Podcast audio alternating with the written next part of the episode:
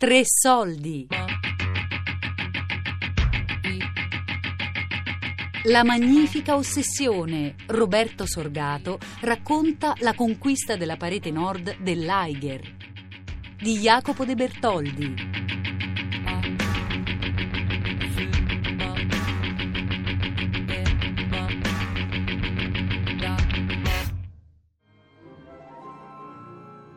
Io penso che, appunto, parlando di rischio, il rischio sia un'eccitazione enorme e l'eccitazione trovo che è un segno di vita anche. Fare lo scalatore mi dà modo di poter avvicinarmi alla natura in un modo nel quale mi piace. E poi anche proprio per il fatto che fare lo scalatore si provano dei sensi di rischio che altrove non si possono provare, o al limite in altre cose non posso provare. Ad esempio nell'80 scendendo dal campo 3 eravamo in due, ci siamo persi. Era d'inverno, l'Himalaya d'inverno vuol dire 50-55 gradi di notte, e quindi se non avremmo ritrovato la strada, cioè le corde fisse per poter tornare al campo 2, sarebbe stata la fine. E qui devo dire che ho vissuto forse uno dei momenti più intensi, anche dal fattore così ero praticamente convinto che era finita. E questo è sicuramente stato uno dei momenti più lunghi anche. In un primo momento si rifiuta a priori di accettare la morte, e si combatte fino all'ultimo, e poi ci sono degli istanti, mi ricordo mi sono seduto nella neve e mi sono detto, in fin della fiera qui ci sei venuto perché hai voluto tu, accetti questo rischio e adesso lo subisci fino in fondo, se ti va di morire qui resti qui.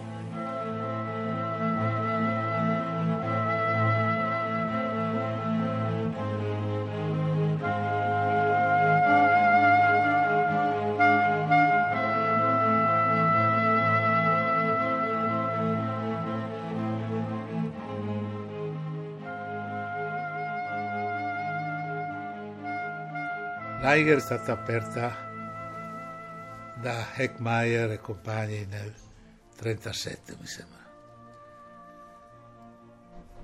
Fino dopo la guerra è rimasta, nessuno l'ha più ripetuta.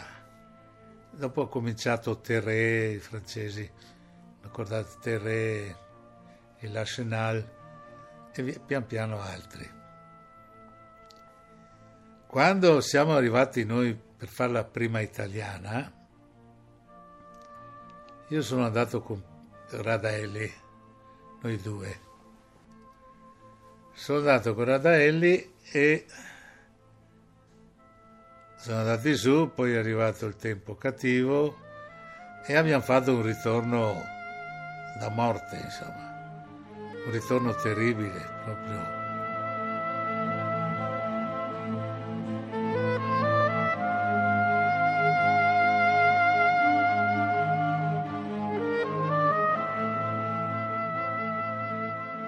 Ma è che noi non avevamo capito, ci illudavamo di fare una cosa così pesante, così in due, che devi portare su tanto materiale. Infatti noi abbiamo portato su provviste da mangiare, perché ti prendi in mezzo col cattivo tempo. Se hai materiale per calare, cioè chiodi a non finire per calarti, e mangiare per sopravvivere, se non hai quello per fermarti muori, no? E allora noi l'avevamo capito. Dopo invece, quando sono venuti a farla americani, tedeschi e polacchi, erano in 10 loro, l'hanno fatta in stile himalayano, cioè mettevano corde fisse, tornavano giù a dormire all'albergo, poi un'altra squadra andava ancora su ancora un po', poi tornavano giù, era un'altra cosa. Noi volevamo farla ovviamente in stile alpino, ma in due, insomma. Però abbiamo avuto sempre cattivo tempo.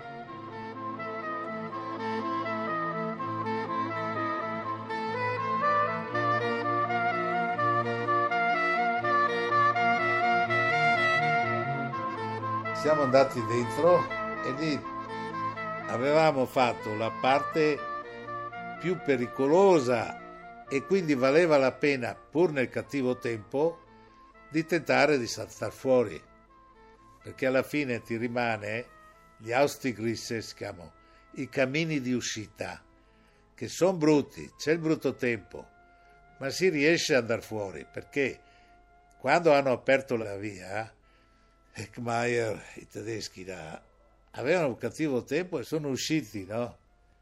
E quindi valeva la pena, pur nel cattivo tempo, di tentare di saltare fuori. Ma lui era molto in crisi, no? Perché lui aveva 2 figli, era innamorato morto della moglie, proprio innamorato. Io vado solo in giù. E dice, ma Sacramento, perché vuoi andare in giù che è pericolosissimo? Vuoi restare vivo o vuoi morire? No, io voglio vedere l'aurora, io avevo l'aurora in testa.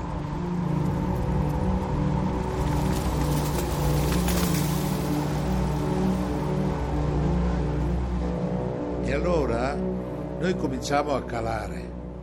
Abbiamo messo 2 giorni a venire giù. Veniamo giù, ovviamente le mani non le sentivo più, no? Perché io calavo giù. Radaelli, che era in crisi, aveva le mani intirizzite dal freddo, bagnate.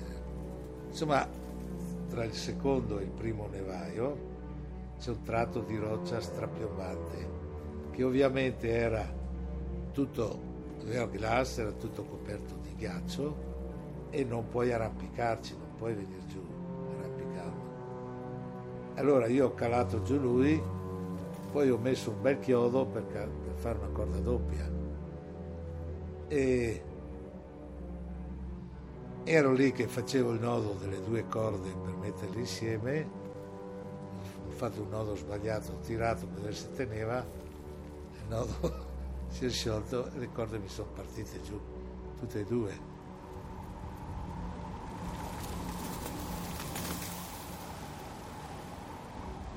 Ho detto, qua ormai non mi salva nessuno, perché brutto tempo, nessuno viene su, gli svizzeri giustamente non si muovono. È stato lì un'oretta, era verso le 5 di sera. C'era ancora un po' di luce lì, un po'. Ero là, mi ricordo così che pensavo.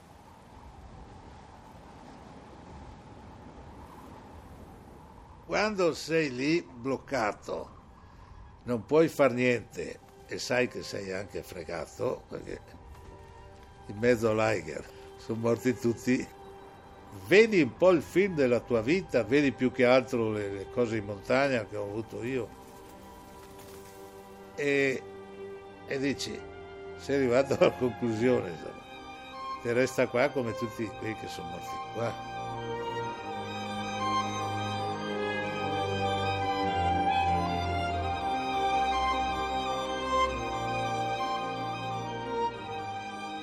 Allora io ero lì bloccato e con l'occhio guardo via e vedo via 40-50 metri lontano. Vedo un pezzo di corda che viene fuori, perché sai, sulle occidentali hai il ghiaccio fino qua, così. Poi hai la roccia. Tra la roccia e il ghiaccio c'era sto pezzo di corda fuori che sporgeva. Allora, tanto per scaldarmi, no? Avevo la piccozza ancora. Pian piano, perché era un po' delicato, un po' difficile. Pian piano ho andato via, pian piano ho fatto questi 50 metri. Sono andato via a vedere cos'era sto pezzo di corda. E poi con la piccozza ho rotto il ghiaccio sotto e ho cominciato a tirare fuori sta corda. Sono venuti fuori 33 metri di corda. Era una corda insolita che non vedi mai, ma sapevo che era da marina, insomma.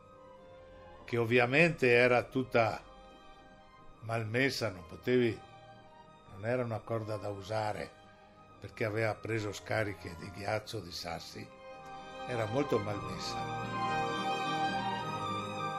L'anno prima 2 inglesi stavano facendo l'Eiger e questo Brusta, il secondo, è volato, si è spaccato una gamba.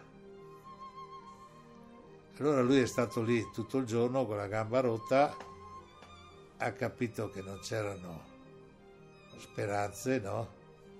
Preso il coltello, l'hanno visto, ha preso il coltello, tagliato la corda e si è buttato. Rimaneva l'altro sopra, è venuto fuori in buon tempo, il giorno dopo, e gli svizzeri si sono calati dalla cima a prenderlo con un vericello. E quando sono arrivati a lui, per far svelto, hanno tagliato tutte le corde ovviamente che aveva, le hanno buttate giù, no? E hanno portato su il vivo, insomma. Allora queste corde che loro hanno buttate giù, questa era la corda, capisci, che ho trovato io, che è rimasta lì nel nevaio, è andata sotto la neve, sotto il ghiaccio, e ne sporgeva fuori un pezzo.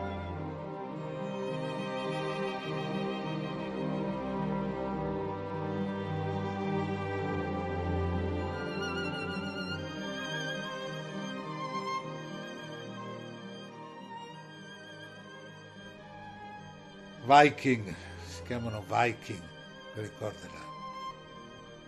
Ma gli inglesi spesso arrampicavano con quelle corde là. Torno lì, dove c'è il chiodo mio, e ho cominciato a desfare questa corda, che erano i trefoli, no? Sono 3 trefoli. Disfo i trefoli, mi vengono fuori 3 bei pezzi da 33 metri, cominciato a nodare dove era scassata, cominciato a ricostruire una corda, insomma, ad affidarsi, e poi l'ho legato al chiodo e ho cominciato a fare una corda doppia pian piano, perché avevo paura che saltasse qualcosa. Sono arrivato 3-4 metri sopra Radaelli, che era lì, non arrivava fino alla corda, che mi occorreva 40 metri e non arrivava. E allora lui aveva le 2 corde nostre, perché quando mi sono cadute erano attaccate a lui, no? Lui era in un bel posto, Nino di Rondine si chiama questo posto, Schwalbennest. E allora ero lì sopra 3-4 metri da lui, più 4 che 3, e ero sicuro che mi spaccavo tutte e 2 le caviglie, perché sono saltato metri 4 e 4, 8, perché sono arrivato sotto di lui, dove c'era un cono di neve, e ho detto adesso mi spacco sui piedi, ma intanto sono vivo, no? Mi butto, arrivo giù con tutti e 2 i piedi, no? Su sto cono di neve enorme. Vado dentro fin qua nella neve fresca, non sono fatto niente. Cosa vuol dire avere un angelo, no?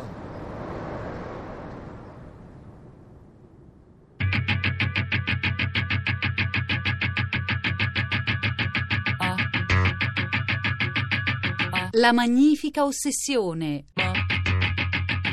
Roberto Sorgato racconta la conquista della parete nord dell'Eiger di Jacopo de Bertoldi, a cura di Elisabetta Parisi, con Daria Corrias e Lorenzo Pavolini. Podcast su radio3.rai.it.